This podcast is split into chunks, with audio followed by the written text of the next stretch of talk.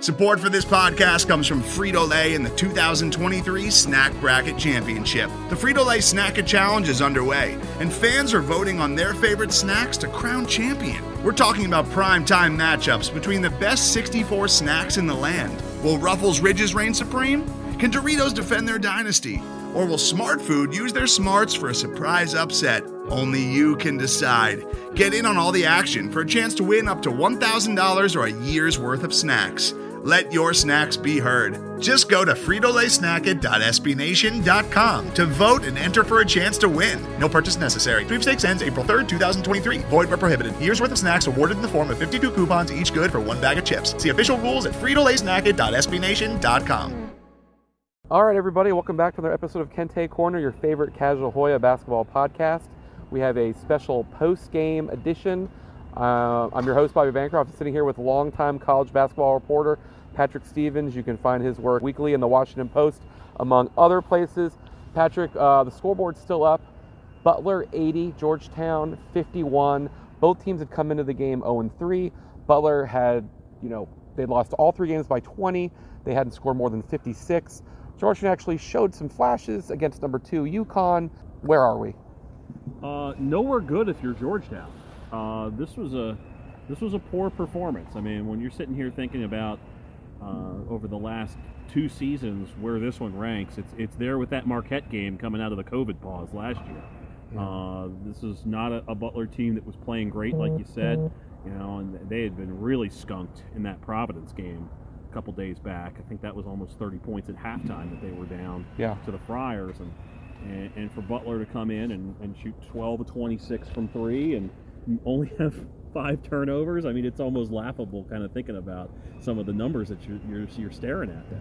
But that, that's sort of been the theme, right? You mm-hmm. play Georgetown; those are the kind of three numbers yeah. you get. Yeah, I mean, at this point, uh, first four games in conference play, opponents are 48 of 102 from three against Georgetown, which is 47 percent. Which, let's face it, that's uh, that's above average.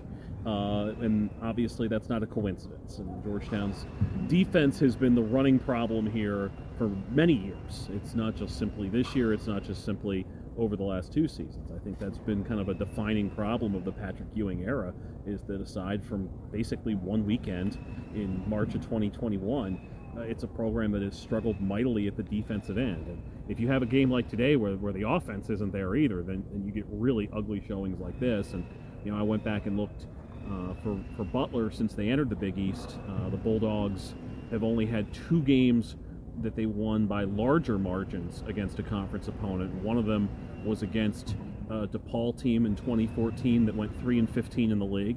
Uh, and the other one was in 2016 against a St. John's team that went 1 and 17 in the league. So we just came from talking to Patrick Ewing, a lot of what you might expect.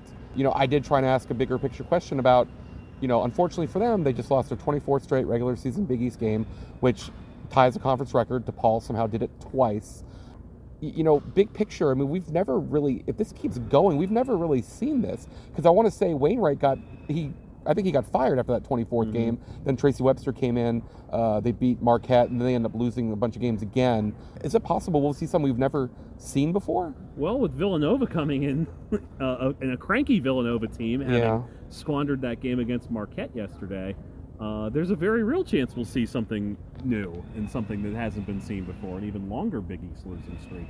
I mean, really, you know, I, you know, looking at the KenPom numbers, right? Like by percentages, this was a game that Georgetown had, I think, a 42% chance of winning. Their based, second best chance. It was their second best ch- chance of the remaining 17 conference games. Probably the second best chance of all the conference games. Let's face it, based on who they had they, they had opened up with there, and uh, the most likely uh, of the bunch is the January 24th game at DePaul. But you know, I know, I know, you, you know, to, to borrow the old line, it's it's it's getting late early here, and I, am not really sure how many games that this team has a realistic shot at being able to win, particularly if they can't fix a defense that doesn't look particularly fixable.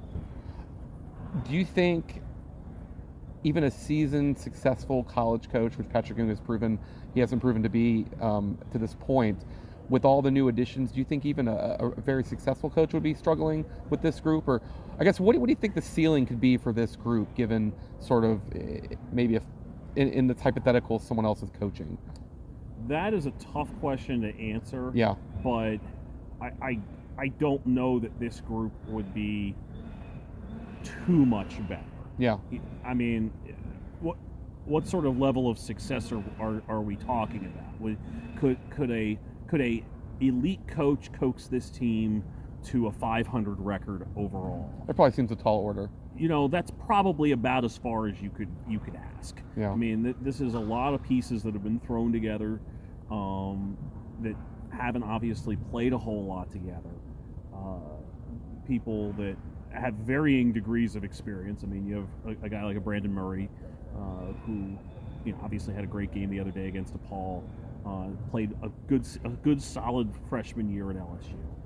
Um, you also have a guy in a, a Qudus Wahab who boomeranged back here and is, Yeah. um, you know, I, I don't think you know, defensively is all that great, but offensively at least gives them some sort of an interior presence. Uh, Primo Spears. I mean, you, you think about all these guys, and I mean, realistically, how many of these guys have played on played significant roles on really good teams? You Yeah. know, Murray played on a pretty good LSU team last year.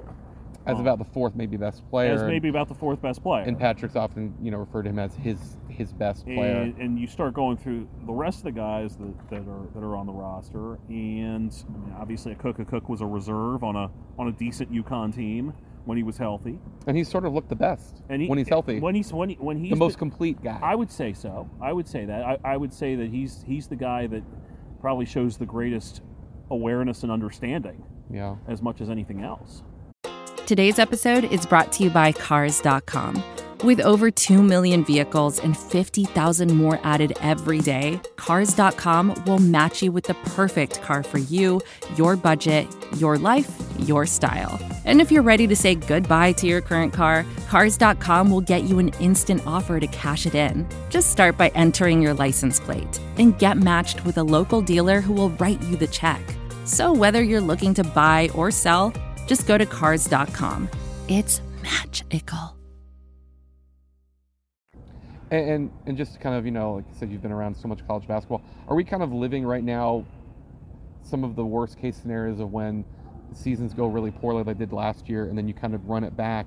Often, you know, the school doesn't want to run it back. Often, the coach maybe wants to. run, I mean, are we kind of seeing what could possibly be, you know, last year part two, and this is why this doesn't happen often? Yeah, I mean, usually, especially in this day and age, where where people are even more likely to, to have an itchy trigger finger and, and make a change early rather than late, Yeah. you, you don't see people that deep into a tenure, and, and that's not a specific knock on on anybody. It's you know, fifth year coach goes six and twenty five. Yeah, just you're not, you looking, see you're, it. you're, you just don't see those sorts of guys get another crack at it at that at that job anyway, um, or the leash is really really short. So, uh, I, I I think at the very least, you know, I, I think the phrase that, that that you used in the in the press conference was, you know, here we go again, and it, it, it feels like that. Like you're sitting here on New Year's Day, like last year when they were struggling early on, there there wasn't that quite there. You know, how to put this? Like, you don't believe a team's going to go 0 and 19 in conference play until you see it happen. Yeah, but then when you see it happen, that's suddenly in play moving forward. Well, like we- your imagina- your imagination isn't restrained from thinking, "Oh, they'll get one somewhere along the way." Well, I think we've talked about it. Like they were sort of unlucky last year in that like mm. they never really like had someone's like F performance Yes. on a night where like Kaiden Rice and Don Carey went bonkers from three. But then you start looking now and they played two of their more winnable games. Mm-hmm. KenPom has them up to I think five and a half percent, which That sounds was like at one and a half percent coming into the day. which which sounds like a low number, but it's actually huge. Well, when you think about it, it's like essentially about a 1 in 19 chance with 17 games to go. It, that is not insignificant. no, It, it's, it's it's still it, you know it, it doesn't sound big, but when that's when that's your percentage, uh, your chances of, of, of being able to or not being able to win a game that that's that's pretty sobering at this stage. You obviously still have a UConn, you still have a Xavier, you've still got two Villanovas, you've still got two Marquettes, uh, and, and you start looking at those, and, and it's it is hard to come up with games where you're sitting there thinking, gosh, you know, they're going to be able to get enough stops to win this game. Yeah. I look at them and think that they they there's they will probably as we as you alluded to earlier they'll probably catch somebody on a bad day, but this is a team that's if they're going to win games in the Big East, it's going to have to be 84-80. It's not going to be a game in the 60s, just like it hasn't been for the most part here over the last several years. Well, yeah, I think basically what you're describing is their loss to um, to Xavier. Like they Mhm. scored 89, and they still lost by double dig- digits. I And mean, it wasn't even that close. either, right, but you know, but that's Yeah. that's the kind of game that you know I think you're describing. As far as you know, the fans that are looking at this, uh, super frustrated. What would be some of the positives you think could come out of this season? I, for me, it would be for him to maybe, and some of the transfers are young. Spears is a sophomore, Murray is a sophomore, but I think there's some frustration about. You know, I asked about Ryan Mutombo, who is apparently healthy, has been passed in the depth chart by Malcolm Wilson, who started the season as a manager. Um, it seems to me like the positives that could come out of the season. It's not going to have a winning record. They're not going to have a winning Big East record, but it would probably be playing the younger guys like Denver Anglin, the Deontay Bass that got in late. I mean, can you paint the picture of the best case going forward for this group, given what we know? Yeah, I, I, I think it would be easier to do that if if this was like ten years ago and there weren't as many transfers. And you would assume And- guys and, would you- stay. And you would assume guys would stay. Yeah. But it, neither you nor I or nor just about anybody else is going to realistically be, be going to be able to say this is what their roster is going to look like next year. Because there could there could very easily be a scenario where you know how many guys did they play tonight? They played eleven. I mean, who know who knows how many of those guys are back next year? A bunch of them could be. well, I guess maybe you know if Ewing's back, a lot of the guys can't transfer again without a waiver. And Yeah, but the waivers are so easy to come by at this point. Like, that's a joke. So ba- that that's a real joke. so so basically, um, my attempt at an optimistic uh, going forward. I mean, I mean, I just don't. it's- I just don't know. Yeah. I, I, I mean, if it was ten years ago, like I said, That would be the path. I, I would say, okay, well, maybe you get, maybe you get an Anglin, and maybe you get a Bass, and maybe you get, a, you know, even guys like Riley and, and Bristol and, and and all those guys. I mean, really, like, how many of these guys are out of eligibility after this year? really no one. Although they do list Wahab as a senior, but he Uh, has a year if he, wants. he has it. another year if he wants it. So, like theoretically, you you could run it back with the same group Yeah. if you could actually keep it together. Um, but if you're going to be on the road to whatever this is going to be, and it's obviously what it's five and ten right now. It's an zero and four in the Big East with 16 league games left. It's not headed anywhere particularly um, optimistic, right? Like No, it is not. it's not it's not headed anywhere particularly pleasant at the moment. So who, who knows? I, I, I have a hard time knowing uh, what to make of any of this. Frank, frankly, I mean, I almost feel like you're trying to learn more about the teams they're playing rather than them, and even that's hard because when you have a team that doesn't play a whole lot of defense, like, do we have it? Was it a really good day to evaluate Butler? No, I need to see them a couple more times. Mm-hmm. I don't think you can go off this. So we haven't had a chance to talk to Patrick Ewing um, at an availability. Maybe there's been one. I don't think I, I did not make it if there was. Um, but like I the said, I think the last one was before UConn. I feel like. yeah, I don't think I made or that Xavier. one. Maybe it was before Xavier, before Big East. But I wanted to get your thoughts because, like I said, you've covered all the conferences. You've seen everybody. We haven't. I haven't got a chance to ask them about it. And I don't think a post game is an appropriate time. But pretty. I was pretty surprised. Dante Harris, former Big East tournament MVP, ended up at Virginia. I thought he was more of an A10 level player. I was sort of wondering if I might see him in Fairfax, my the second team I like to get out and cover. Um, what do you make of the Dante Harris, and what kind of a what kind of a risk do you think is involved with uh, Tony Bennett taking him? I don't think there's a whole lot of risk for Virginia to, to, to make that move. I mean, Virginia's in a spot where it's okay, it's one scholarship, and if it doesn't work out, it doesn't work out. Um, And if it does, and if it does, you got three years of a you got you have three years of, of a guy who can play point guard. Now, the you know the question is, and I think this is a fair question for anybody coming out of this program, especially one that's going somebody going to Virginia, where you have to play defense to be on the floor. Can Dante Harris play the requisite amount of defense to be able to get on the floor with Virginia? And I don't know the answer to that. yeah. Uh, you know, it's it's funny because you know I don't. It took last year watching Maryland a lot to realize the limitations that, that Wahab had had defensively because they were kind of covered up a little bit here. With Bile and Be- Pickett. because of not because of, not just yeah basically because there's a bunch of other guys that, that haven't played defense. Like so who whose fault is it? So there's a possibility that Dante Harris could turn out to be a pretty good defensive player. Yeah. it's just because you're you're playing on a team that has not shown much aptitude for that that you kind of get dragged down uh, but that's basically going to dictate how much of a success he's going to be at Virginia is can he play defense at a at a really high level because that's what you have to do to get on the floor in Charlottesville. Well, Patrick, I want to thank you after this New Year's Day. I actually did a doubleheader. Oh, you did a doubleheader too. I You were at I was at UMBC. I saw Vermont, the America East champions, play yes, today. I, so. saw, I saw some tweets. So we both did a doubleheader. Again, Georgetown falls to five and 10, 0 and four. They give up 80 to a Butler team that just seemed like they couldn't break 60 if you know to save their lives. You gonna be back anytime soon here? I'll be back on Wednesday. Okay. Catch See- Villanova.